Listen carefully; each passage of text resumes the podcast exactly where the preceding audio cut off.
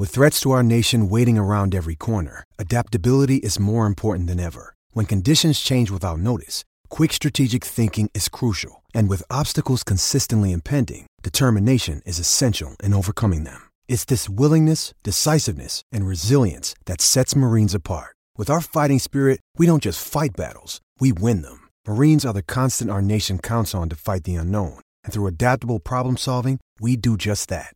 Learn more at marines.com. This episode is brought to you by Hyperice, the leader in advanced warm up and recovery technology. They have tons of innovative products, like Venom heated wearables to help soothe sore back muscles, Normatec compression boots to speed up recovery and increase circulation, and Hypervolt massage guns to improve mobility. Loved by athletes like Naomi Osaka and Erling Haaland. Try them yourself. Get 10% off your order with the code MOVE at hyperice.com. Mayo Experience. Mayo Experience. Mayo Experience. Mayo Experience. Experience. Welcome to the Pat Mayo Experience, the Memorial Tournament DraftKings picks and preview. Remember, everyone out there, smash the like button, leave your favorite sleeper in the comment section, and if you want a Friday live cut sweat show, there's only one way to get that this week, and it is to rate the Pat Mayo Experience audio podcast on Apple Podcasts or Stitcher. Five stars and leave a review too while you're there. Say, hey, I love this show. It's great. Everyone should listen to it. That, that really goes a long way to help. We need 250 new ones of those. I checked after Monday. We're not close. So if you do want to tune in, I think I don't know if it was the last time we did a cut show sweat live or whatever Masters it was, and Dufner had that gigantic meltdown for me.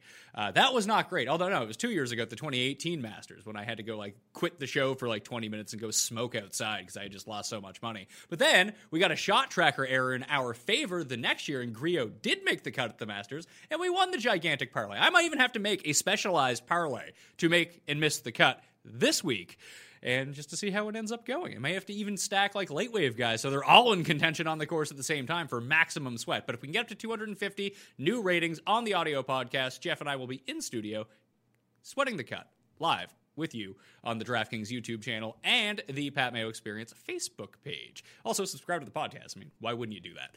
Uh, also, the Pat Mayo Experience Listeners League, where you can always find the link in the description of the video and podcast, is full. Uh, it's now filled on Monday each of the past four weeks, and just under 7,000 spots is as big as it's getting. So tune into the Saturday night, Sunday morning show, the first look, if you want first crack to get in on that for next week at the 3M. Also, all the stats provided to you today, if you're watching the video, it's from fantasynational.com. Use fantasynational.com slash mayo and you get yourself 20% off or just use promo code mayo get yourself 20% off and i will be doing a live chat wednesday 12.30 p.m eastern time same video platforms as before you can catch the audio version after the fact on demand whenever you want my final betting card the weather report ownership and your viewer questions uh, from 12.30 p.m eastern to 2 p.m eastern also at noon eastern on wednesday i'm giving away 20 million maker tickets on my twitter feed at the pme set your notification now if you're not following probably don't have a good chance of winning. I'm just to throw out there. So follow at the PME. Anyway, enough of this shit. Uh, let's bring in Drew Matthews, formerly of fantasygolfbag.com. Now of Fade the Noise, you can check out all of the PJ and Euro work Drew and his team have going on at ftndaily.com. Plus, my good friends at FTN say, hey, if you use promo code MAYO, you get a discount. So, Drew, that's great news, right? It is great news. Yeah. Use the discount. Yeah, of course. I mean, it's probably shitty for you, but you know, for the viewers, it's great. I mean, you could use my discount, but I'm on your show. Use Pat, use Pat's discount. yeah, discount code Mayo for all the viewers of the Pat Mayo Experience. They've been generous enough, and that applies across all sports too. Uh, so not just golf; it applies to football and basketball and baseball and esports. Your esports guy has been absolutely crushing it lately, so I might have to get in on that. I'm not going to lie to you, but um, I want to congratulate you on the move. Uh, you guys, I mean, you own you and the team own Fantasy Golf Bag. Now you're a part of this team. I mean, that's it, you've come a long way since the first time you were on the show, Drew, and you had just won the Millionaire Maker. I know. Imagine going up from there. Um, yeah, it, it's it's been a great move. Obviously, the opportunity with Jeff, Brad, and Kevin um, and all their team to kind of promote what we do with golf on a larger scale because they have a big NFL audience, MLB, NBA. Um, it's a good opportunity for us. That was always just a niche site. Um, it's definitely tough to just focus on golf. So for us, this was a you know a common sense move to uh, go to a larger site, especially a new site, um, and it obviously has a lot of opportunity for us as we grow golf into uh, probably a top three sport um, in DFS. Yeah, and I mean, I used everything last week for Euro, got six of six through, and I bet in Arnaus this week, by the way, because I bet him every week. I think he's a stud. I, I have been burned by him plenty of times, but I'll, I'll keep going back to Arnaus. so let's jump into the actual PGA this week. We're back at Muirfield Village for the second consecutive week. The big difference to me this week, besides like the longer rough and the faster greens and the different tee boxes and the better pins or the more tough pins, is the field size. So we go from 157 players down to at max 133. We'll see who ends up withdrawing and who doesn't. But the past three weeks in the Millionaire Maker and just tournaments overall, less than 3% of lineups have gotten six of six through. Now, if you do top 65 and ties and you prorate that into a field of 157 players, then you're looking at around a 41% minimum amount of players that make the cut. Now that we shrink it to 133, at least 49% of the field will make the cut. Do you expect to see over 10% six of sixes here unless, you know, the biggest chalk misses? Honestly, yeah. I mean, the pricing's pretty soft anyway. So I think you could get some really nice lineups that are balanced. And I think a lot of people gravitate that direction. Um, so assuming, you know, I don't think you'll see any crazy chalk, but um, overall, I, I, definitely think it's going to be higher. So 10% is probably a good, mit, good measure for six of six this week. And it's field size, like you said, but I just think with pricing, it's so easy to jam in really good players in that eight and nine K range they're probably going to make the cut, and that's going to be a higher six of six range, six of six cut um, every week that happens. And that's also one of the main reasons that I haven't been making the to make the cut parlays. I made one last week just for kicks, but like the Masters is usually the only time that I actually do that because the pricing actually doesn't change for people to make the cut, despite the fact that there's only like 90 players in the field. So we get a better opportunity this week to sneak guys through. But you just kind of hit on something very interesting that you can build these balanced lineups and essentially roster a team of all stars across your six spots. And I think that is what a lot of people are going to gravitate towards. That might be the optimal strategy, but I think what we're going to see, where we're going to have almost half the field make the cut this week at Memorial, that stars and scrubs might be a super valuable option. And just with the early ownership that I'm seeing, it's like people like Bryson, they don't like how their lineups look if they use Bryson. Same with JT. Like you could probably put two 10K plus guys into your lineup and just go to the bottom and find guys who could sneak through especially with a higher cut rate, right? Yeah. Like, um, it's, I was building some lineups last night and definitely even starting with like Cantlay. um, when you go to your bottom, like your lowest price guy, and you think, oh, wow, I can go down to Tiger from Cantlay, and now all of a sudden I'm in the low 8K range, like your lineup looks better. Um, but I think you're right. If, if you're going to be a little aggressive, especially in the Millie Maker, which you, you probably should, um, you're going to want to jam in some of these guys over 10K take some shots on the 6K range. Um, honestly, you have a higher likelihood of them making it through the cut with the smaller field. Um, but that'll be the different route that people won't take because um, just human nature. You're you're to want to you know see Paul Casey in your lineup. You're not to want to see you know Max Homa at 6,800. Just visually, it doesn't look the same. So. Um, yeah, I, I, agree. I think you should take some shots on the 10K guys, get a little bit weird, especially in the Millie Maker. Because, like you said yesterday or on your Saturday show, I mean, it's a hundred and something thousand people you're you're playing against. You got to get a little bit weird. You can't just run balanced and, and, expect to get too much return on your investment there. Yeah, and I think that more people will go balanced. So we always talk about being contrarian and pivot plays and everything like that. And I think that people blow that out of proportion and be like, "Well, I can't take this guy; he's too owned." That's not what anyone is saying. That's just apparently what people hear when they talk about yeah. it. Uh, but I think that just amending your strategy a little bit that if the chalk move is going to be building these balanced lineups with let's say 110k 19k and no one lower than like 70 500 or something like that or even more balanced than that that i do think that the contrarian value would be to be like you know what? I'm taking jt and rory uh, they're going to be like my core and let's go from there. For sure. Yeah. I, it's just I think the way it works with these big fields or these big um, top heavy GPPs, you just got to kind of think what what is the least comfortable lineup I can build? And it's going to be starting with a JT or a Bryson, and then having a, a low or mid 6K guy that you just don't feel as great about. But that's the best risk reward for you in those big tournaments. So yeah, 100%. Um, guys will go gravitate towards the balance. And in cash, which this isn't a cash show, but in cash single entry, sure, yeah, build the guy that build the lineup that you think has the best chance of getting six of six. But man, in the GPPs, especially a week like this, you're just you're asking for it. Go ahead and, and fire up some uh, 10k, 11k guys, and then jam in some 6k guys and, and see what you can do on Sunday. Well, let's talk about these 10k guys and see who we like the best. The most expensive player on the board this week. Congratulations to him; he's done it. It's big, bad Bryson DeChambeau, 11,100, the only player above 11,000. Coming off a win, has won at this course before, been basically the best player since the restart, so it makes a lot of sense. JT is number two, coming off the playoff loss, 10 9. Rory, we haven't seen since Travelers, he's 10 7. DJ, also haven't seen since Travelers, when he won, is 10 3. And the only other player above, or not even above 10,000, at $10,000, last week's winner, 2L Collin Morikawa. 22 to 1 to win $10,000 on DraftKings. I am really curious to figure out what happens to Morikawa's ownership because I think that objectively people want to play him, but with Patrick Cantlay cheaper, I think more people will use Cantlay, and then they'll just look at Morikawa and be like, "Well, I can have a guy who's even thousand dollars cheaper, who's basically the same thing, and someone like Hovland that I think that people will say they're going to play Morikawa, but won't end up playing Morikawa." Yeah, I agree. And I think it coming off a win, people just gravitate away from it thinking, oh, it, it happened once. It's probably not going to happen back to back weeks. He's also priced up. So I can take that argument that, you know, at his price, he probably needs a similar finish to last week. Um, but yeah, I agree. I, I, don't think he'll be very highly owned at all, especially with the, the guys just above him and below him.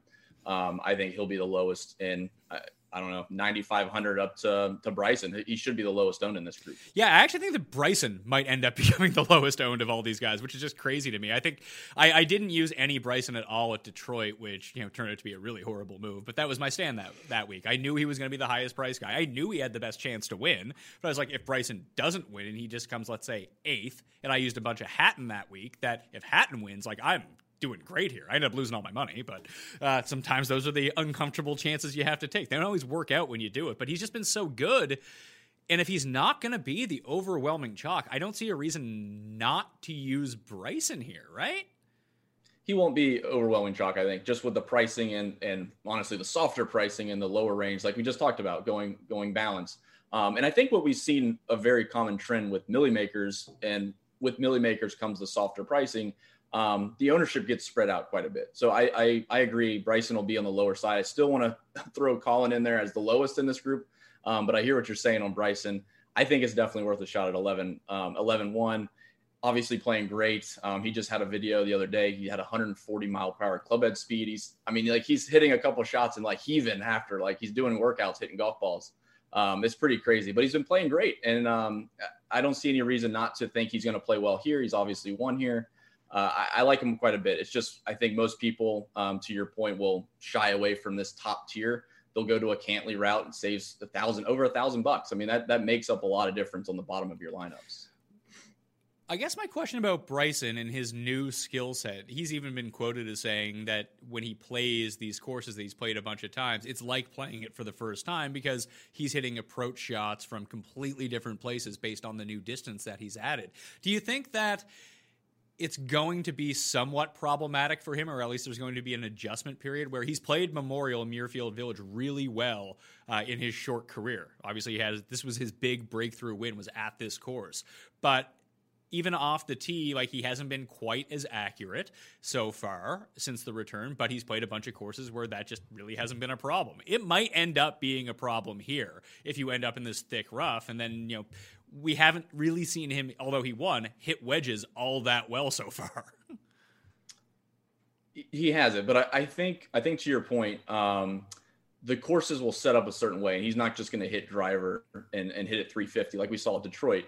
Um, obviously, the, the two events he came back at, at Charles Schwab and the RBC are drastically different courses than what we saw at Travelers um, and at the Rocket Mortgage he's gonna he's gonna adjust for the golf course he's playing. So I think this week where the average drive is around 280 yards, it just doesn't set up for him to pound driver. So I think in these situations, it's not going to be drastically different. He's got to kind of play to the golf course a little bit, if that makes sense. Um, I just think he's got the weapon in the bag on these par fives. But for the majority of this golf course, you can't really rip driver. Um, a lot of guys were laying back off the tee. They just kind of have to with the rough being so penal. Um, so I think I think at least this week, and you know, as we go forward, we'll see how it plays out on different courses. Um, but he can't attack it like he did at the Rocket Mortgage. He can't just pound driver because the rough's just too penal, I think. Justin Thomas, Rory, and Dustin Johnson are the next three up. Do you have a preference between those three guys? Because it's weird not seeing Rory as the highest price guy. It is, and I, and I I'll go on record. Um, I was on the anti Justin train last week, and it didn't work out. I actually with him right next to Rahm, I like Rahm a little bit more, uh, and now we get a huge price difference. So I'll probably end up, you know, long story short, going to Rahm down the 9K range. But in this tier, JT is going to be out, and I really, really like DJ here. I think uh, I'm not sure where his ownership will will kind of check out, um, but coming off a win at the Travelers, his game looked a little bit better. His birdie rate from 150 to 175 is one of the highest on tour. Um, I really like that angle. I don't I don't hate Rory. I'll have exposure to Rory. Um, but I'll go ahead and say I'll I'll skip out on JT after last week. Maybe people chase it and think he's going to be more motivated. I'm not sure. And, and for all you know, all intents and purposes, he might be. I mean, he's one of the best players, if not the best player in the world, when he's playing well. Um, but for me, I really like DJ. I think he's somewhat of the forgotten guy. Um, he's been playing awful, letting people down, and the Travelers was an actual good, finally a good tournament for him comes to this event, um, and I like his numbers from 150 to 175. I'm going to kind of ride the train at 10-3 for him. Well, the weird thing about Dustin that I think that gets overlooked about Traveler is that he putted so incredibly well that entire week that you always expect him to be huge off the tee, and if his approach is quick, you're like, oh, he's going to be really good. But he saved himself so many times with so many big putts that he may have played over his head just a little bit. Like he gained, he was bad for him off the tee at Travelers and still won, which was kind of crazy, but gained six strokes putting that week. Like, I, I, think that when it just boils down to it from this top end, the only two that I feel like not necessarily super, I feel super comfortable with them all. They're all great players. But if I was like going to construct my line, because I don't play the 150, I'll probably play like 20 lineups or even 10 lineups in the Millionaire Maker. There'll be Bryson for sure, and then probably Morikawa. Like that's probably just how I'm going to build. I like it. I mean, to to DJ's point, obviously he didn't drive it well, and this kind of goes into the approach numbers. I mean, he gained six strokes on approach for the week as well, and a lot of that has to do with driving it poorly. You kind of can make it up with approaches, um, but he also gained you know eight strokes um, ball striking at the RBC Heritage, so a different golf course, obviously. But I think DJ is kind of on the upward trend. At least I hope so, um, and I think people just forget about it. And and honestly, you gain six strokes putting, you should win a tournament if your ball striking is decent. So I'm not going to knock him for gaining strokes putting, but I get what you're saying. Um, I'll I'll ride with um, some Rory and DJ. I'll, I'll pin it to those two. Yeah, I, I want to get a better grasp on the Morikawa stuff because even the early projections that I'm seeing in terms of ownership, whether you know I'm going on to fantasynational.com slash mayo to get yourself 20% off, that it does seem like a lot of users are gravitating towards him, but sometimes that can get skewed a little bit based on early returns. We're talking on a Tuesday morning, a lot of things can change. I just I always feel like if it's not one of the studs that ends up winning the week before and you see that price bump, like we saw it with Berger at Heritage, like no one used Berger at Heritage coming off the win, and then he was just in contention again. he was. He, he was, um, I think, only 9, 9K or 9,100 or something like that versus the 10K. So, um, in Millie Maker, though, you got to go for it, but a little bit different where I think he still had opportunity at his price that like a top 10 would have paid off, and people just avoided the price the price jump. So we'll see how it plays out for Morikawa. So the 9K range, I this is where I would expect most of the overwhelming ownership to gravitate. Patrick Cantlay is ninety eight hundred dollars. I'm just going to guess he's going to be the highest owned player. Uh, it makes a lot of sense. I mean, he won this tournament last year, had the great final round, and when that was actually on TV for people to watch. That's what they were watching was Patrick Cantlay making birdies and eagles out of the gate. 9800 bucks at 14 to 1 seems like a really good price. There's not really much you can say. That could be a spot where you did want to do an ownership fade, I suppose, but then you have Webb at 96 right below him, then Big Dick Vic, Hideki, Jon Rahm, Xander, Brooks, and Tiger. I picked Tiger to win. Tiger hasn't since Tiger's return at the beginning of 2018. He's only missed the cut once in a non-major, and that's at Genesis at Riviera, of course. That he just doesn't play well. So I'm not super concerned about him not getting through to the weekend. Maybe his back flares up or he can't drive the ball and he fucking sucks. You know, then I'm shit out of luck. But as it stands right now, I like Tiger a lot at this price, and as we've seen with Tiger over like the history of him being back on the scene on DraftKings, he's not as popular as I think the people perceive him to be historically. I haven't looked at that for his ownership. Usually it's at the Masters or something. He gets the price bump off of course history. But I will say, um, and I, I, don't know if, if this is actually good sample size, but if you go back to his whole career at Memorial, he's got five wins here. The course doesn't change much. Um, Tiger hasn't really changed much. He's he's gotten a little bit worse, I guess, through the last couple years. Um, but a T T9 last year at this event, um, I'm with you. I like Tiger quite a bit. We just haven't seen him play a lot, but you have to imagine he's prepared. Um, he looked pretty good playing with Brady and them down there. He pretty much, it, I think he hit every green, uh, had a ton of birdies. So if you can gauge it off of a skins game, I like Tiger quite a bit. 9K for him seems like the the easiest pivot off of anybody in this range that's going to get ownership, like Hideki, Viktor, um, Jon Rahm probably. So I'm with you. I like Tiger quite a bit. I think he is one of the safest options to make the cut, and I think he has upside to win this event.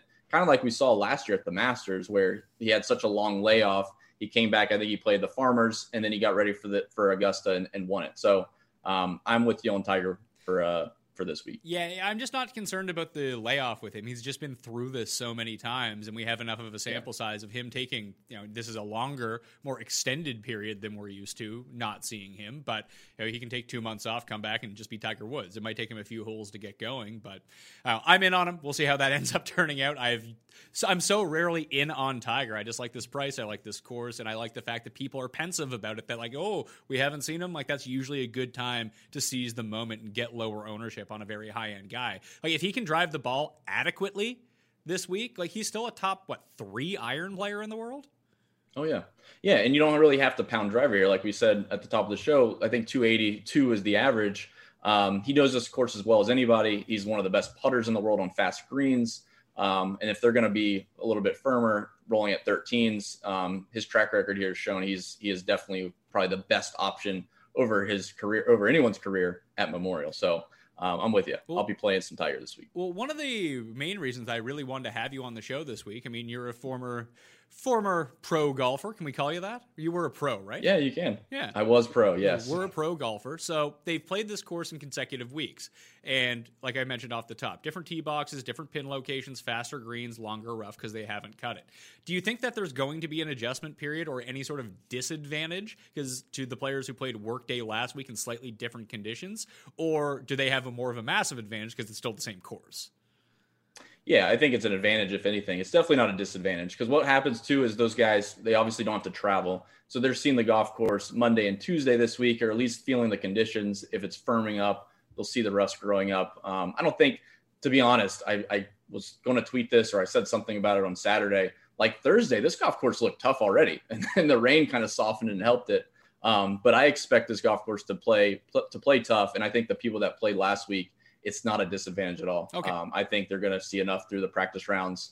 Um, and the course isn't going to change drastically, but Tuesday, Wednesday before Thursday, they'll see enough of it to know what the course is going to play like. All right. Uh, I just didn't want to galaxy brain myself on that. I thought I'd run it by someone who's actually played in sort of you know these conditions who you know it's not like me yeah. going out to the course, someone who's actually good who knows this stuff. Anyway, Webb, when the pricing first came out, I looked at his price and I looked at the pricing and the players around him, and I just assumed no one would own Webb this week. But it turns out that it looks like everyone wants to own Webb. Like I, I get the case for Webb, but I just don't feel like this is a good course for him.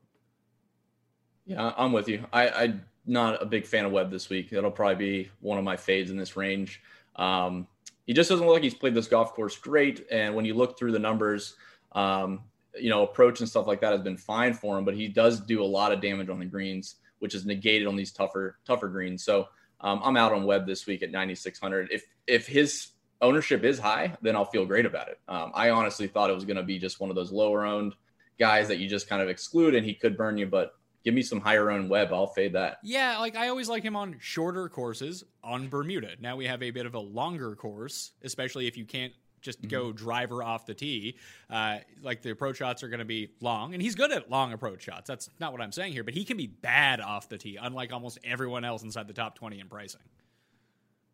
Yeah, he's one of the worst off the tee um, last year and this year. He, for the season last year, he was negative off the tee, and then so far this year, he's less than uh, less than 0.1 strokes gained off the tee. So, yeah, I, I am just not a fan of Webb this week. I, there's plenty of other good options, and honestly, the you telling me he might get more ownership um, kind of encourages me even more to fade. to fade Webb here. Yeah, I'm going back to Hovland this week. Uh, maybe you can even speak to this too. Is that Morikawa had that meltdown and missed the short putt at Charles Schwab, and I felt like that was really the first time he had been like he won Barracuda. That's fine. It's like kind of like a warm up tournament to like the big leagues. He went out and he lost to some real guys trying to chase him down in the stretch, lost in the playoff. Gets in this playoff, and like his nerves looked better. Viktor Hovland, on the other hand, went the other way. I think this was a good learning experience for him, and the guy's led tee to green the past three weeks. I don't see why he'd go away from him now.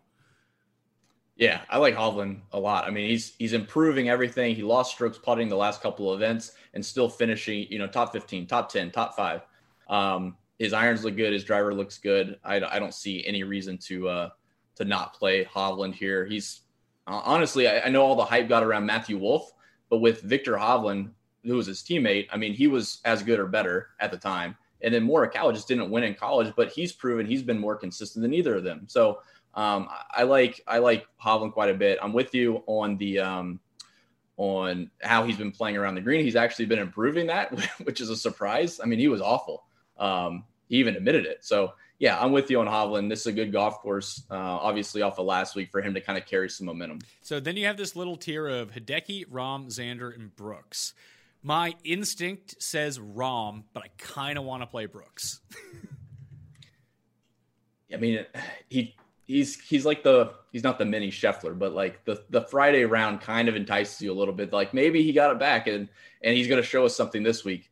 Um, you just never know with Brooks. He's one of those that you you feel like you're missing out if you don't play him. I, will probably avoid him this week, and maybe people just you know maybe he gets six seven percent and I'm not sure if he'll get that high, but um, the rest of that range is just so good. I mean, you got Rahm Hideki looks great. He looked great last last week, um, and then Rahm came back, and honestly, his ball striking looked pretty good. So I'll go back to Rahm, especially at the de- decreased price tag. Yeah, I, I don't know if people are fed up with Rahm or not. Just every time that I, I, think Feinberg bet him again. I like Rahm this week a lot, but I, I think I would just go with a pissed off Brooks is usually a good Brooks. I, I know it's a stupid narrative to play into, but he's cheaper, he's better. Like, why not? Maybe he needs tournaments with Tiger. Is it all the majors that he's won has been with Tiger and the other events he's played? Tiger was there. Maybe he just needs Tiger there that's, for the motivation. That's really interesting. So even looking back, just looking at his two rounds at Workday, and obviously he made six birdies in his final ten holes when he tried to rally for the cut and end up missing it by a stroke. He didn't lose off the tee in any of the two rounds. It was horrible on approach round one, and he was horrible through like five holes on approach in round two, and ended up gaining almost three with his irons. Now that would be unsustainable. But if he wants to kind of go back to gaining like one, 1.5 around and actually start dropping some putts, like I think the harder conditions help him more than hurt him. It definitely helps him, yeah. And I, I think the the toughest part with a lot of these guys, and even as we get into the 8K range, it's it's kind of in the same ballpark. But f- certainly for Brooks, I don't think they're ever that far off of like having a breakout performance. Like I know we look at the stats and we dive in, but it could be like one small thing for a couple holes, and then if he flips it around on Monday, all of a sudden he's a different player. Um, we kind of saw that with Morikawa off of what the final round at RBC Heritage. He missed the cut at the at Travelers, I think, and then he comes out here and looks dominant. So um, I don't hate it. I I just have a tough time getting behind Brooks. Um, I've you know eaten enough pro in the majors when he's played well, but in these regular events, I feel like people you know try to make the case for him, and it's not always there. So. I'll be uh, I'll be the fish that fades Brooks, I guess, this week. Yeah, I think that just having some low exposure, like my two favorite plays in the 9K are Tiger and then Hovland one, and two. And the rest of the guys might just not use. Like I if I'm probably gonna fade Cantlay if he's the highest owned guy and just pray he doesn't play well. He has the longest consecutive streak of made cuts on the PGA tour right now. Eventually that has to end. yeah, and it, was he like close to 30% I think last week as one of the highest owned or the highest owned guy. So um yeah, I, I don't hate the fade on Cantlay being the highest owned, especially in big tournaments. But uh, I think the other one you kind of you kind of touched on Brooks. Xander's the other guy that I never really know when to play him. Like you just kind of play him when he's going to be lower owned. And this looks like a spot where 9,200, you know, last week he didn't look great, but he still finished well. I mean, he gained some strokes putting. Um, but Xander's kind of like the mini Brooks where you never really know which week is a Xander week besides obviously the tournament champions. He tends to do his most damage in no cut events, which is really weird. Yeah. It's a lot like Hideki. This is almost a no cut. Maybe maybe the 130 man field, he just figures it's a no cut. Yeah, I, like Hideki for me is just such a hard one to get behind. Ninety four hundred dollars with all these guys. I know that, you know, like I I think that I've gone too far in the past and saying, oh, it's team no putt, that kind of thing. But like Hideki can't putt. He's basically Luke List. I mean, it, it's it's tough. I I think he struggles on certain courses on the greens, but I I still think I've seen him make enough putts over the last couple of years that I, I don't think he completely sucks. And maybe to, to the Brooks point, maybe just on the verge. It just needs to get some confidence behind it. I don't I don't know. I mean I mean Hovland lost strokes putting in four straight events and he still is finishing in the top five. So um, there's an avenue at 9400 for Hideki to you know squeeze into the top five and, and make a winning lineup for you. And he did play well last week. It's just when I look at these other guys, I think that Hovland's striking the ball better than Hideki. If we want to compare those two, uh, and Hovland's putting has been getting progressively better week by week by week. Over Yeah. Travelers and Rocket Mortgage, he lost almost six strokes putting last week. He only lost like a stroke and a half. So maybe he can like. I just really feel like with the way that he's playing right now, with the improved around the green game, that if he can just gain like a stroke putting, not like ten, a stroke, that he could win. Yeah, I'm, I'm with you there. I don't, I don't, I don't have a problem with it. Like, I, I think some of these guys we can nitpick a little bit, um, but they're still some of the best in the world. If you're going to play them in a pool of players, obviously, um, I think they're all worth a worth a shot, especially in like the Milly Maker. Um, is assuming they're going to be lower owned. All right, 8K guys. Uh, you kind of hit on has a player found something or not found something, and I think that there are two very interesting players in this range to go through. Justin Rose is the most expensive of the eight thousand dollar players. He is just hundred dollars cheaper than Tiger, in at an eighty nine hundred dollars. He's followed by Rickie, Berger, Woodland, Ancer, Reed, Finau, Sungjae at eighty two, Fitz. Kuchar and Day both at eight thousand dollars. Let's start with Rose, who was a disaster last week no one is using him this week. Like it feels like a spot where you just blindly close your eyes and click Justin Rose. I think I'm going to play him. To be honest, I'm going to suffer through it. Um, I mean, last week was awful. It was it was so bad. And again, I'll, I'll go through the uh, the angle that they have two or three days. Or I guess he's got five days to get something squared away. Um, but when we've seen him play at the Memorial in the six starts um, since 2012, he has one missed cut, and all of them are top 15. Four of them are top top 10. So I think Rose has a lot of upside, even how bad he played last week. And it's a little bit of an ownership thing, obviously. If he would have been uh, maybe cheaper or he just came into a weaker field being higher owned, it would be a fade. But I think to your point, no one's going to play Justin Rose. They they watched what happened last week. It was not good. Yeah, so there's two guys or potentially three in this range I think that you can go to if you want to construct those balanced lineups that we talked about and get away from some ownership. Rose is obviously one of them. I really like Berger at $8700. It appears like no one wants to use him again because everyone wants to use Rickie and Gary Woodland uh, at 88 and 84. I'll just go full fade on those guys and then I'll take Abraham Ancer too, who's been a top three player since the restart at eighty five hundred dollars. Like Finau might double the ownership of Ancer. Now he is cheap, two hundred dollars cheaper. That's fine, but Ancer's just been better. Yeah, there's a little bit of a stigma around Ancer a little bit. Berger Berger's tough because it, it kind of seems like he, it's not a flash in the pan, but he definitely has gotten hot and he's been playing really, really well. And there's a little bit of hesitation. Like, is this the week where we see some regression? Is this the week we're going to see some regression? Um, I'm with you though on Ancer. Ancer's been fantastic, and he's been putting up really low scores time in and time out since last year. Um, I'm totally fine at 8,500 for him. I do like Gary Woodland a little bit more, but at an ownership advantage, Ancer's probably the play. Um, to your point, Tony Finau, I- like him, but it, I haven't been playing him a lot since the restart, to be honest. And I- I'm not sure if the ownership this week will get high enough for me to fade him. I'll, as of now, I probably have around 12, 15%. Um, but yeah, I I'm with you. Ancer is has been playing great. I probably will avoid Berger though, um, and that could just be me feeling like I, I hit the jackpot a couple weeks in a row with him playing really well, and um, I'm I'm fine with avoiding him here. And it's a lot of it has to do with the people around him. I, I feel like it's really tough. We got Tiger three hundred dollars more. Um, to me, you just look at the names, and maybe it's more of a name thing, but Tiger Woods or Daniel Berger. Who, who would you rather have in your lineup? I would- And to I- me, it's just like I would rather have Tiger, but I don't think this is mutually exclusive. I think you can probably play them both. you could absolutely, you could definitely play them both. Um, yeah, It seems like a good time to ride the wave with Berger that no one like no one believed him at this price at Heritage, and he performed really well. Like no one is believing him at this price either. And if we look at some of the crossover places, like I do think that the Honda Classic, PGA National, another Nicklaus course, does over the long term show some decent correlation here. Obviously, Firestone is the one that we talk about, both in Ohio, both tough courses where you need to hit fairways, but. I mean, PGA National is no different. It's just if you miss a fairway at PGA National, you make like a 10. No, for sure. Yeah, because you're hitting the water. Yeah.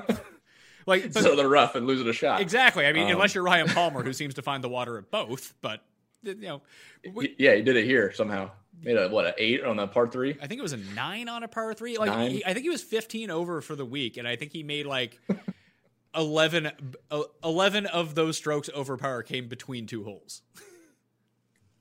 See, and what's funny though is like we were talking about Justin being so bad, Justin Rose being so bad. I want to go back to it. I wouldn't ever have a desire to go back to Ryan Palmer after that. I kind of do. Really? Yeah, why not? Ryan Palmer, is a good guy. I mean, I'm he's not, so but mental. I- He's going to go to that hole and have the same. He's probably going to make ten. Hey, it was like that time that Kevin Na made the 16, and then he came back and birdied it the next year after he cut the tree down with the chainsaw. He did. That that dude's crazy too. Kevin Na. Well, he's going to be a. Uh. I think he's a super interesting name this week. We'll get to the 7K range soon, though. So for me, Okay. I like Berger and Ancer the best, and I like Im a lot too. Uh, no one's, everyone's kind of off the M train, but he was the player I was specifically speaking to where maybe he just captures something and catapults him. I think, like talent wise, he's above all of these guys that are kind of around him. Uh, He's still only 22. And the weird thing about him, like he had a really bad round four, but it really masked how good he was with his irons on Friday and Saturday that it was just nice to see him back. Then I went, I actually tweeted this out if people want to go look, like what his recent form was before Honda versus what his recent form is now. It's that he's spiking in everything. It's just he's not putting one round together or one tournament together. So one day he'll be bad with his irons, but he makes up with that by being good off the tee and good putting. A round that he has bad putting, he's hitting his irons really well. Like he's good at all four facets of the strokes gain metrics that we talk about. And whenever he seems to get them all on the same page, rolling at the same time, that he's really like high end, but he's good enough at two or three of them in each individual round, even when he's bad, that he still ends up making the cut every single week.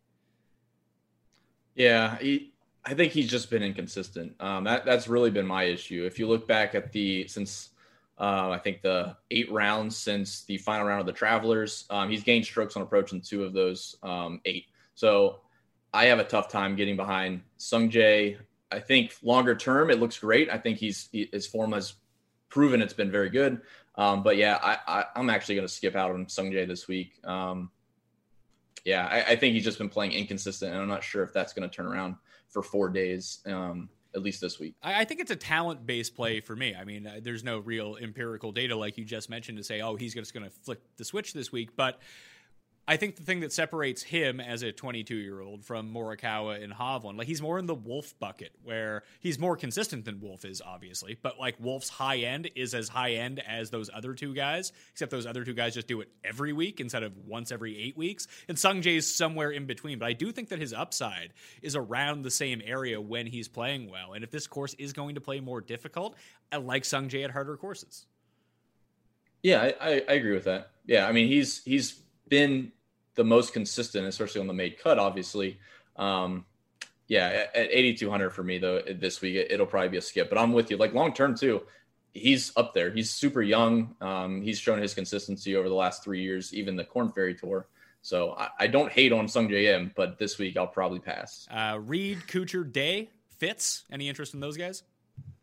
Um, I have some interest in Patrick Reed. Been playing him quite a bit this year, and he's been sporadic for sure. Last week, Well- uh, 39th, but Well, I guess I guess wouldn't I mean Reed's obviously a better player, but don't Sung Jae's numbers and Reed's numbers kind of mirror each other in their weird consistency? Now Reed gets it on board more often than Sung Jae does, but like when you go and look at his like round to round numbers, they're kind of all over the place. They definitely are. No, I, I I agree. He just seems to, and I don't know I don't know why this would be, but it it seems like with um, Patrick Reed's short game and his putting, he seems like he gets bailed out of really bad rounds better. Like that stretch he had last fall, um, and even in the summer, like even on those bad rounds where his ball striking wasn't there, he saved it around the green. So like in a field like this, in a tournament like this, I wouldn't say around the green's a huge deal for me, but I do think that's a that's a big bonus if you can scramble and save par um, with these tough tough pins, tough greens with the the high rough. I think that's definitely an advantage and something to consider when you're trying to like maybe one v one or two v two um, some guys in your lineups. I, I think that around the green, eh, I, I don't really think we talk about this too often, but I think around the green means more to your cheaper players this week than it does to your expensive players because you just assume your expensive players, like in order for them to return value, they need to hit they need to ball strike so well that they need to be giving themselves birdie opportunities to go out and win the tournament. If you have Jim Furyk on your team, you don't really think that he's going to win, but he needs to be able to save his ass if he misses a green to make the cut. For sure. And ironically, Jim Furyk's probably got one of the highest green regulation rates. So he's like, somehow he's letting you down, even hitting, you know, 16 of 18 greens around. Um, but yeah, I, I agree. I think they're enough in the mid tier, though. I do think around the green is enough of a tiebreak for me to consider. Uh, at the top range, obviously, around the green doesn't mean anything. Like these guys need to go out and basically play flawless. Um, but in this mid tier, um, I do think that's helped Patrick Reed over the last year. To your point of him and Sungjae kind of looking similar, I think that's the difference. Is just been the short game. I used Jason Day last week. Probably going to go uh, pass on Jason Day this week. Two, two or two tournaments in a row where he can be good. Please, that's a big ask from Jason Day. Upper 7K level. Now we got some names. So when you talked about the balance build, like three of these guys are probably going to be the bottom three players in a lot of people's balance build. You have Casey, Niemann, Leishman, Sergio, Spieth, and Redman, Streelman, Poulter coming off a good week, Horschel coming off a good week, Kisner coming off a good Detroit, and then Rory Sabbatini coming off a really good week. For me here, I'm going back to Niemann. I like Niemann a lot. I don't have a problem with that. Um, I I'm probably going to go back to Leishman, who let me down last week. He it's just good course comp and a guy that can go low and burn me last week. Go back to him. So I don't hate Niemann. I mean, obviously at the price, there's there's nothing wrong with it. But any any thoughts on Leishman as well as a guy that kind of let everyone down last week? Feel like just his driver is not necessarily bad, but it's a lot like why I thought Woodland was going to miss the cut last week, which was looking good for a while. It's just he yeah. sprays it on these weird holes and gets himself into so much trouble. And you can make big numbers at this course that when it was somewhere like Torrey Pines and he hit like four of 18 fairways or four of 14 fairways, whatever it was in the final round, he was missing so badly it was helping him somehow by hitting it like past all the trouble onto the trampled ground. He had great lies. Like that doesn't exist here. And we've seen that since no. and we've seen that since the return. He has one or two holes where he just shanks it off the tee and like he, he needs to work that out of his system before I start going back to him. I see someone like Niemann who did all right on the greens. I could use him to do better on the greens, but like his ball striking is just so crisp every week. It's it's funny to your point on Leishman really quick. I, I saw him at uh, the Arnold Palmer a couple years ago whenever he won and it was Saturday on 18 and he hit three wood and he blew it so far right over towards 16T. I mean, it, like so far right. And I was like, man, this guy, he sucks. He's, there's no shot he's going to win anytime soon. And then he comes out and shoots uh, whatever on Sunday and wins the tournament. Um, so like I yeah, to your point, that's his game. He, he doesn't know where the driver's going. Even when he hits three wood, it doesn't he doesn't know where it's going. Um, but I do think his ceiling tournaments are are winning tournaments. Um, so at his price, I a little bit of exposure. I mean, he's not going to be popular. I think everyone in this range is going to have some ownership. Um, so there's really no, correct me if I'm wrong. I don't think there's any chalky spot that you'd have to pivot off of. Um, maybe, maybe a Poulter or Redman, I guess a Poulter off of last week playing well, but still, I don't think they're going to be like 12 plus percent. Yeah, I think that everyone's just going to kind of be around 10% in this range. Like everyone's yeah. going to have their favorites and it's going to be someone different. Like you can make very compelling cases for Niemann going back to Leishman. I think Leishman might come in with the lower end of the ownership. Um, I'm looking at the numbers on Fantasy National, which says that no one is using Spieth, but I know that people are going to use Spieth because people apparently just use Spieth every single week. Like people will use uh, Ben An after his round on Friday in his course history. They feel like he's gathered it back together. And like I mentioned, like Horschel, good iron week, good putting week. I probably wouldn't trust that. I, Redman could be the guy that no one uses here. I, I can't make heads or tails. He seems outclassed based on the names that are around him, but he's been really good.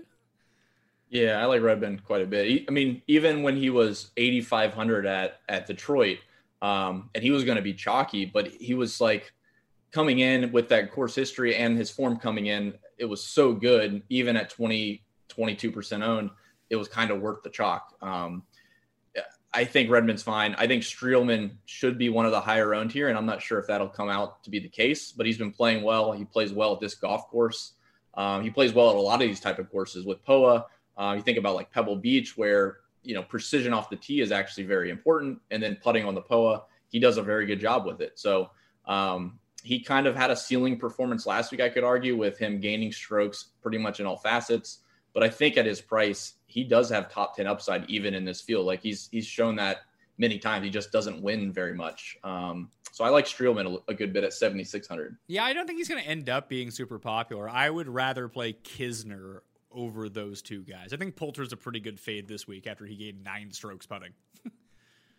yeah, I didn't play Poulter last week, so I was kind of disappointed um, in, in, his good performance. So I'll, I'll skip out on him as well. Ben An, I haven't been playing much at all. Um, and really, my my deal with a guy like Ben An and I and Corey Conners is kind of in the same boat. The courses where um, or the, the, fields where they're kind of priced up with a stronger field, I need them to actually putt. And I, I just can't rely on ball striking and him losing strokes putting. Um, you know, and 35th place or, or worse isn't going to do it for me. So I've been out on Ben An anywhere in this price range for him. I've been skipping. Um, but yeah, going down below that, Kisner, I probably I, I have a tough time going to Kisner here. Same with Horschel. So I, I really like that top 7K range, and then I would hop down to the low sevens. Yeah, the two guys that we didn't say, the two Euros, Casey and Sergio, I think that they just prototypically, they're the type of player that you want to back at this course. Talking about like betting or just just in general, like, like in they're, DFS? They're good okay. off the tee. They're good with their irons. They have good short games. They're not the greatest putters, but we've seen Sergio win on really fast greens before in a very good field, and like he's playing pretty well. He is, yeah, he's playing better. Um, I, I have some interest in Sergio, and Paul Casey's the guy that on Monday you're like, wow, Paul Casey at 7,900. Um, play him Tuesday. No, you can't play Paul Casey. He's going to burn you. Then Wednesday rolls around. It's like, no, you got to play Paul Casey here. He's probably going to make the cut. If you don't play him, he'll end up winning. If you do play him, you're going to get screwed. So um, I'm in on Paul Casey. And then Sergio, I do have interest, but it's not going to be a ton of exposure. He's still – I mean, I, I, struggled with how well he came from the European tour last year back to the PGA tour, and he just struggled. I, I just I don't get it. Uh, his ball striking stats look so good, um, and he just didn't translate it over here. So, um, you gonna have a little bit of each of them, or do you want to pick one out of those two? Would you say? I think that I my lean is Sergio over Casey, but I like Niemann the best. So I'll use Niemann and then probably a little bit of Sergio, and then I, am gonna go with Kisner. He, you know, he's gained strokes off the tee in every event in 2020. I didn't know that. No, I didn't. Honestly, it's I didn't dive too far into Kisner. I just didn't think this would be the best track for him. It just he's like I actually think he's played well here too. I didn't go super deep. Yeah, like he's only missed one cut here in his career, going back to he's played it every year since 2014. Only two top ten finishes, but 41st to 74th. Like if he can basically it comes down to his irons. Like he's driving the ball so well, and we've seen this type of player win and like we talk about, like I've talked about the young guns, the ball striking young guns who tend to break through at this course. And we've seen it time in time out. You know, Bryson, we just saw Morikawa, DeChambeau, Hideki at 22 years old, Cantlay. That the other kind of swing is the McGirt, the Dufner who ends up winning. Like Kisner's kind of like a good good version of McGirt and good version of Dufner right now. Like if his irons are working, because like he gains strokes off the tee despite being average to below average in distance. Yeah, the the case that I'll I'll make against Kevin Kisner is when you look at um, and I, I wouldn't want to you know be nailed down to just 150 to 175 yards, but when you look at the birdie or better rate for him, it's one of the lowest in the field, especially in this range um, at sub five percent for this golf course. So I I think you can make up a lot of that with putting, which he has shown he's gotten hot with the putter. And I, I, honestly, if you look at last week's leaderboard, you see a Ian Poulter, um, you look at Charley Hoffman, Billy Horschel those guys kind of got hot with the putter, even though they didn't show they were big birdie makers from that distance. So he can make it up, but that would be my case against him. Is history, at least this season, has shown he he doesn't make a ton of birdies with those mid irons, we'll say. He did. The one weird thing about him from the 150 to 175 is that he might be short of that. That he might be hitting 175 to 200 because since the restart, yeah. he has played like par fours, 450 to 500, the sixth best of anyone in this field. Yeah, it, like I said, I I think you could look at approach number, you could look at proximity, you could look at birdie or better and stuff like that. And I and I think sometimes with a guy like him, it does boil down to the putter. Same with Billy Horschel. Sometimes it's like, man, his birdie or better rate's huge. It's like, yeah, he gained 13 strokes putting at RBC Heritage, and he had every every approach shot was from 145 yards or something.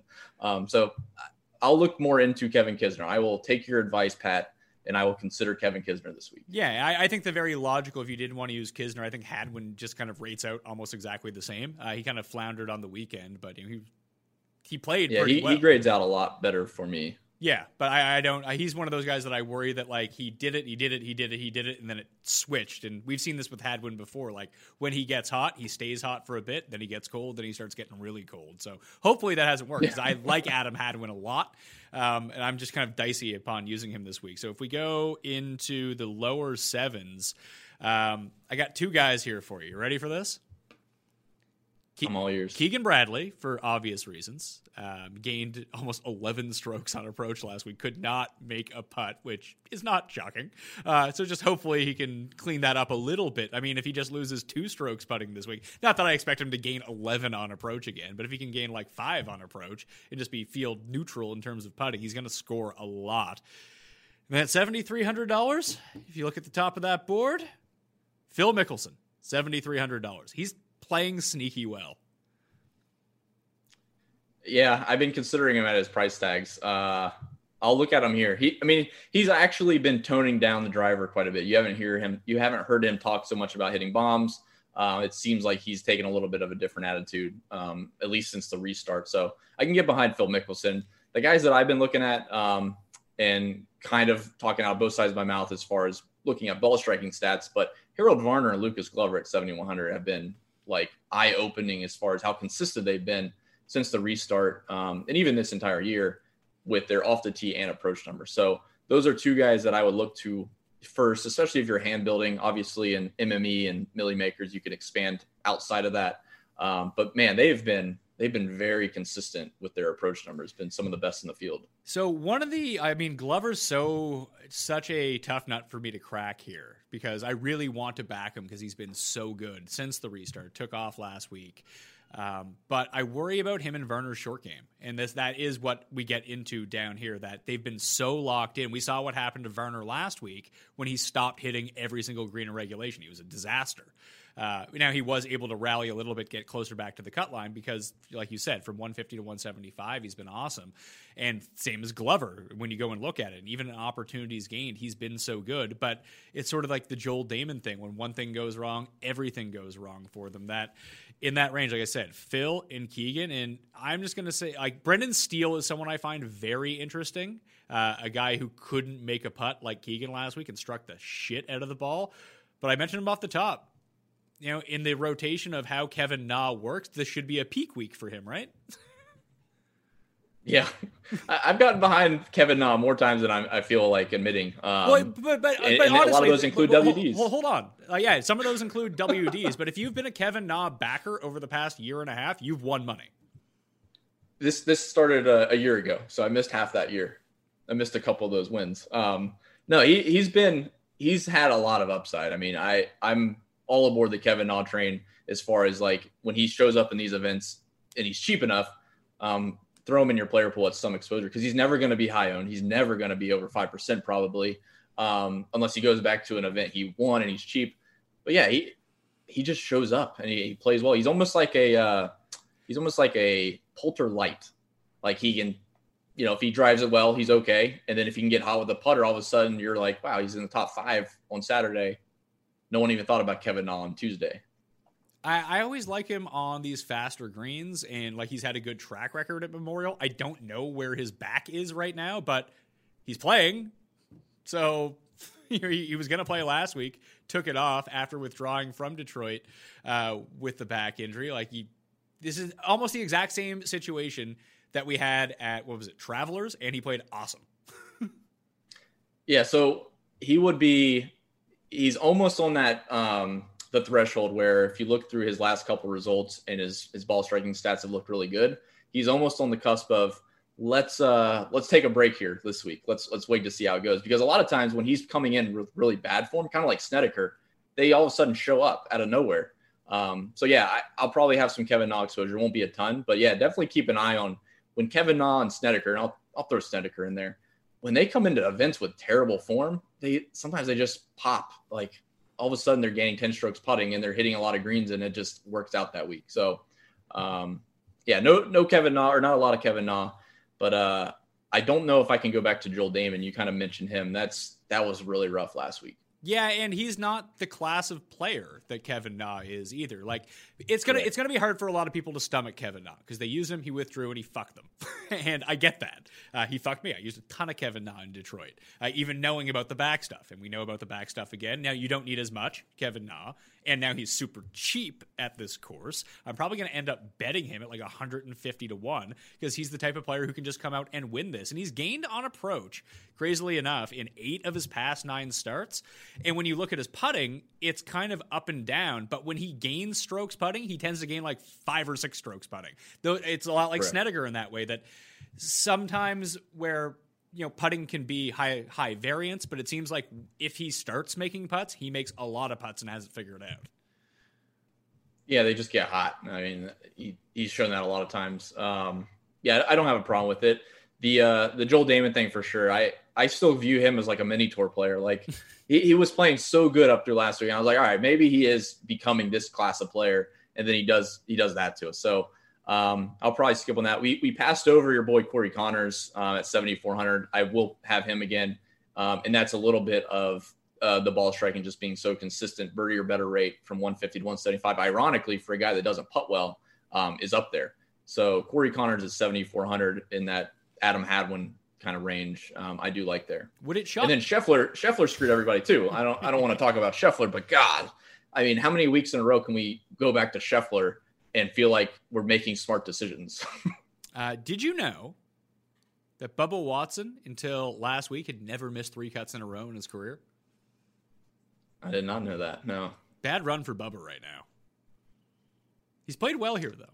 No one's going to use yeah. him again. I, I, don't think I'm going to use him either, but uh, I think I'll take my shot on Kevin Na as the guy that no one wants to use that I'll throw into a few lineups. But like there are some like high upside guys down here, like even Harris English, who had been playing so well. He almost had like the Daniel Berger momentum before the yeah. break, uh, and then everyone went to him at Colonial, and he missed the cut, and then no one used him at Heritage, and he played pretty well.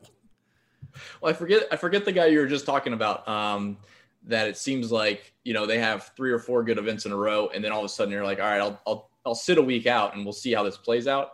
Uh, I had this conversation with with Gutsab from FTN last week on Stallings because Stallings was coming in looking phenomenal, and I was like, I'm not gonna I'm not gonna play any Stallings this week. He, he's looked almost too good for three or four weeks, and it didn't work out. So um, it, there's some of these guys you kind of time it. I guess I, I don't want to say you're trying to time golf, but a lot of times guys kind of hit that stride. They play, you know, one or two weeks and they start trending up. We saw that with Harris English for a little bit more more extended time. Um, but all of a sudden they have a little down, um, a down month or down two months, and then they can start to kind of trend back up. So we'll see what happens with some of these guys, but it'll probably be a sit out. None of them will be too high owned where I don't want to say they won't burn you, but we've seen a lot of times where these guys that are going to be 2% owned, they're not going to be in the Milly Maker lineup just because they're, there's the amount of other names you got to get with those lineups um, probably isn't going to work out. So um, I, I, don't feel like I'll get burned by a Dahmen or a Scheffler, so I'll probably wait um, for a different field. We'll say. Uh, I feel like Sepp Straka is setting up to be kind of that guy this week. I think that people are going to go yeah. to him. He's been really good, but as someone who has been a long time Sepp Straka backer, that he can go plus thirteen real quick. Yeah, I was looking at him too, and I was surprised. Um, I don't know if it was a Vegas line or, or something else, but I was like, well, wow, why, why is Sepp Straka up here with these other names? Um, so yeah, he's.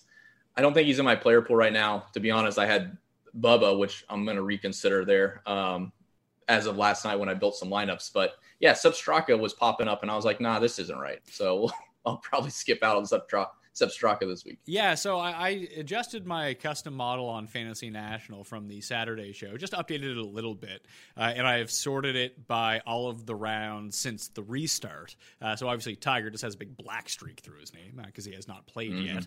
But Sepp Straka rates out 20th. Uh, Harold Varner rates out 19th. That shouldn't be a shock. And then when we go into the 6K range, other guys who rate out well by the numbers that I really don't want to use are all back to back to back. It's Kokrak rates out really well. So does Nick Taylor, and so does Max Homa. Yeah, Max Homa, I'll probably go back to. Um, isn't he bad? It, but isn't he bad chalk though? Only because everyone likes using him because everyone likes him.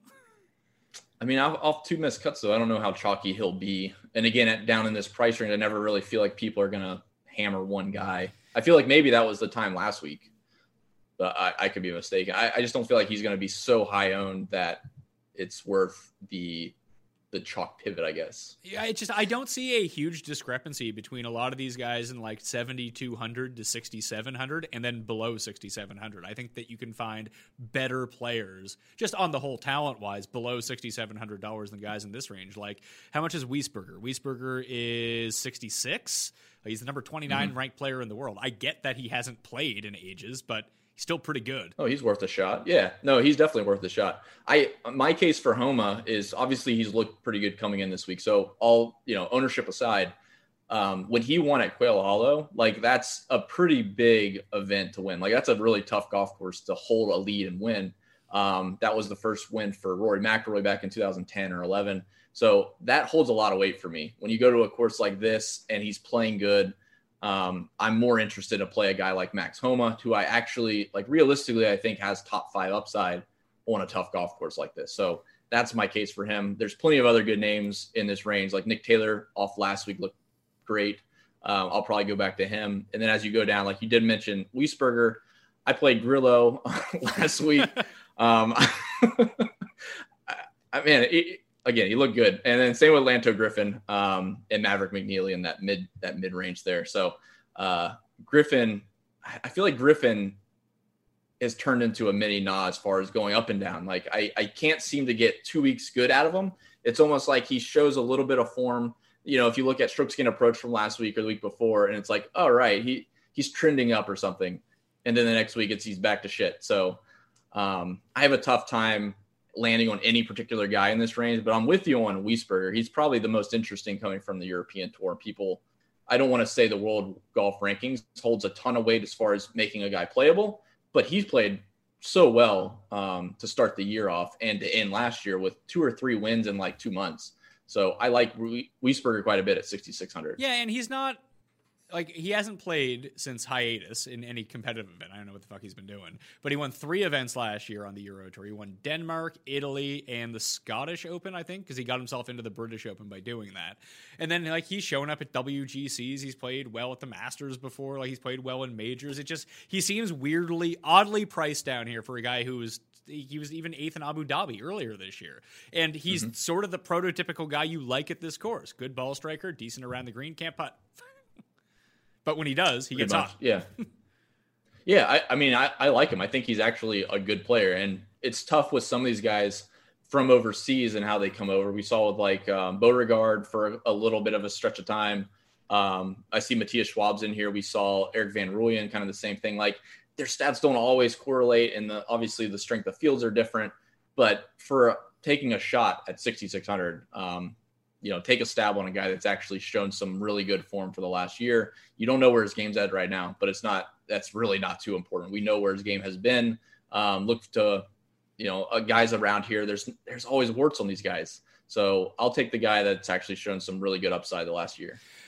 I think that there are some logical fades down here if they get too hot, like Norlander coming off a week where the ball striking really wasn't there and he did it all with his putter. Uh, that's usually the opposite of what happens to him. So maybe it reverts and he plays well again, but it just seems like he's going to be the guy that people gravitate towards. I would guess that Chez Reavie is going to carry a ton of ownership. Uh, Troy Merritt coming off another good week. Uh, maybe even Bud Cauley at a lower price tag are all going to be kind of the names. I like Furyk and Dufner again. I'll go back to Furyk. I'll throw another name out for you is, is Brian Stuard. Uh, I played him last week. Um, he almost mirrored a lot of what I was looking at for Furyk, and um, he lost four strokes putting last week to miss the cut. Um, he doesn't gain strokes off the tee. He's not the longest guy, but like I said, you don't have to bomb it on this course. It's more about approach, and he's one of the better um, proximity guys from that 150 to 175. So Brian Stuard's a name I'll throw out, and then Taylor Gooch as well. Um, popped last week, so we'll see if that was just a, a flash in the pan. But um, I, I, did kind of eye Taylor Gooch the last couple weeks. He just wasn't looking great. Last week showed a little bit of something. I'll uh, I'll find some Taylor Gooch in my lineups. Uh, I'll probably pass on the Gooch, uh, only because I'm just enamored with some other names like Munoz. Almost went full Scheffler. Last week, he was seven over after the first round, then played incredibly well in the second round, and now he's down to $6,500. $6, I think he's a good enough player that he can turn that around. I'm willing to take a shot on him. Yep. Uh, and like these are kind of the guys that we're talking about that if you want to do those superstars, super scrubs lineup, that you're probably going to have to populate your bottom end with, like Bernd, Furyk, uh, you mentioned Gooch, um, Munoz, Dufner. Uh, and I'm probably going to play Scrivener at six thousand dollars. I know you like Euro stuff, but like TD Green, this guy's pretty good. yeah, he is. Um, yeah, I, I don't have any Scrivener right now. Uh, but he's like the like out I of don't, all, I don't hate it. out of all the guys at the min, like I mean, I know VJ almost made the cut last week, but like VJ, I mean, I guess you could play Stricker. Stricker's been like, all right. Uh, you don't want, you probably don't want to Zang ten because he might make a ten. Like like, like Lingmerth and McGirt are higher priced than Scrivener, who's the same price price as the Swedish porn king Carl Pettersson, who I didn't even know played golf anymore. Like he's down in this range like with a bunch of losers, and like he's not bad.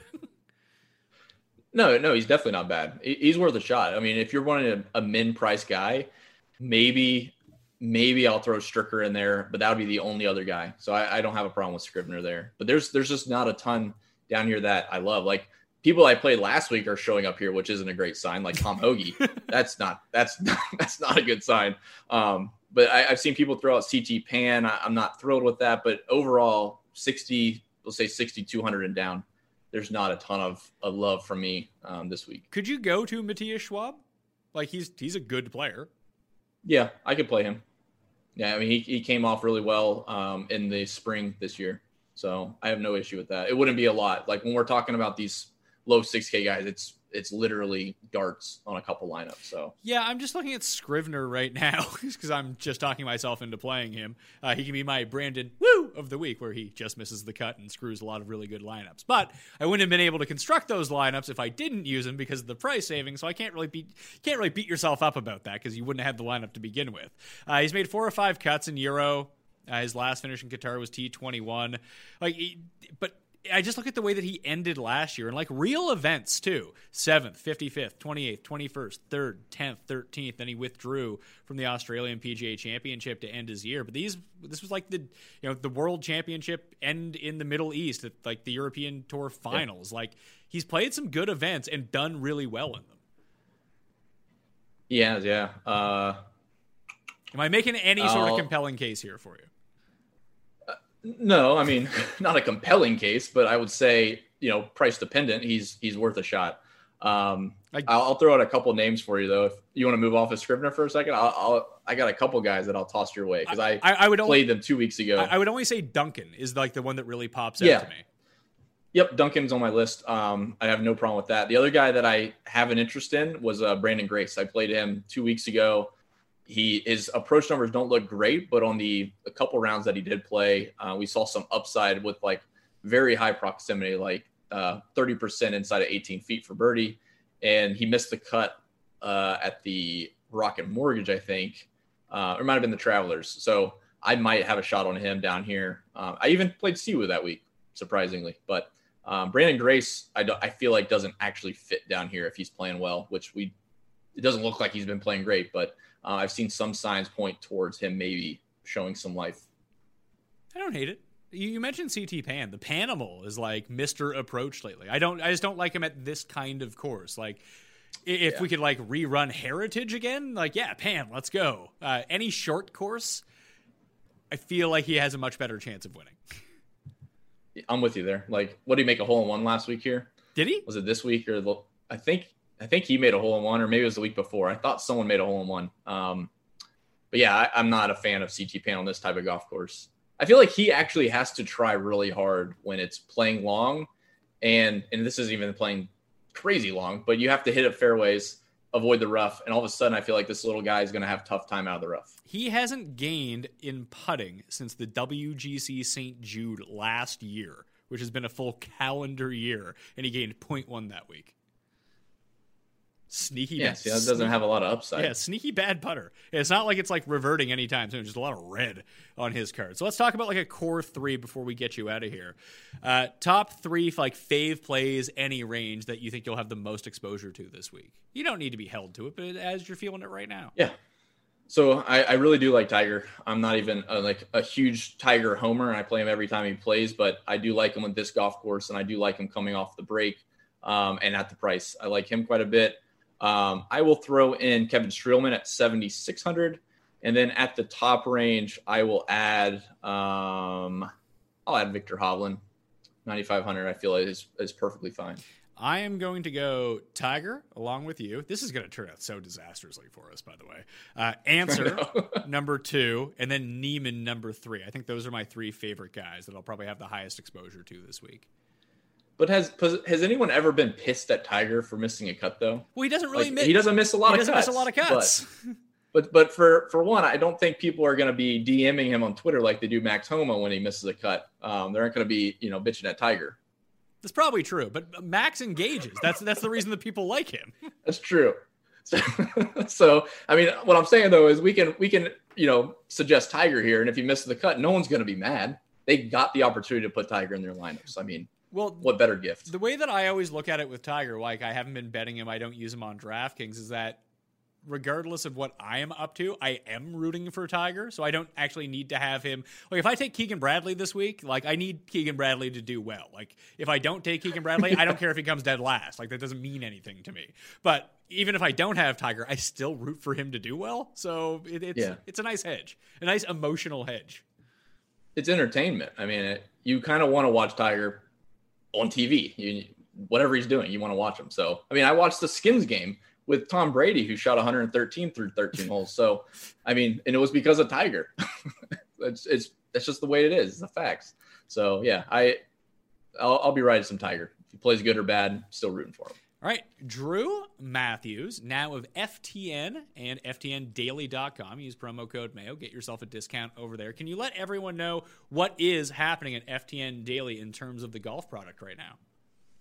Yeah, so myself, um, Skylar of the Golf Gurus, who recently renamed to Skyhook DFS, and then Fantasy Jesus. Um, we're the three primary PGA content guys for for daily fantasy, and then Access also does a betting article. So we have us three, and I think two other guys doing projections and some articles. So um, you'll find content from Monday through Wednesday. We have a live stream on Wednesday night. We have a live chat on Tuesday night, um, and then we have betting um, previews, course previews, and outright bets, etc., on the bet site. So from a daily fantasy to a bets, um, we got you covered. All right, I'm Pat Mayo. You can follow me at the PME on Twitter, where I'll be giving away 20 Millionaire Maker tickets Wednesday, 12 p.m. Eastern Time for two hours. So you might want to get in the draw set a reminder for that to give yourself a shot to get in. And let me tell you, if you tweet at me after and be like mad that you didn't win, you might get put on a list where you're never going to win. Just remember that. There's like 2,000 people who enter and there's 20 tickets. Chances are you're not going to win. So it's still $400 worth of giveaways. Just keep that in mind, by the way. If you want a live Cut Sweat show on Friday with Jeff and I, we need to get 250 new reviews on the Pat Mayo Experience audio podcast or ratings. Just scroll down, hit five stars, Stitcher or Apple Podcast, the two places where you can do that. It takes like five seconds. It really goes to help the show. And I'd like to do the Cut Sweat live, but I'm not going to do it if I don't get it because then I'm not a man of my word. Uh, also, go up back and check out the other shows. There's two UFC cards this week. One of those shows is already out, another one coming later in the week. Tons of football going on. What else do I got? FantasyNational.com slash mayo gets you 20% off. Stuff up on DKNation.com. There's a lot going on. There's a lot, even though there's like very few sports, a lot happening on the show. Anyway, I hope someone wins a million bucks this week. That'd be pretty cool. Live chat, 12.30 p.m. Eastern Time. That was the one I was trying to remember. Be there. I'll release my final card and take your questions and probably yell at a few people. It'll be fun. I'm Pat Mayo. Thanks for watching. I'll see you next time. Experience! Experience!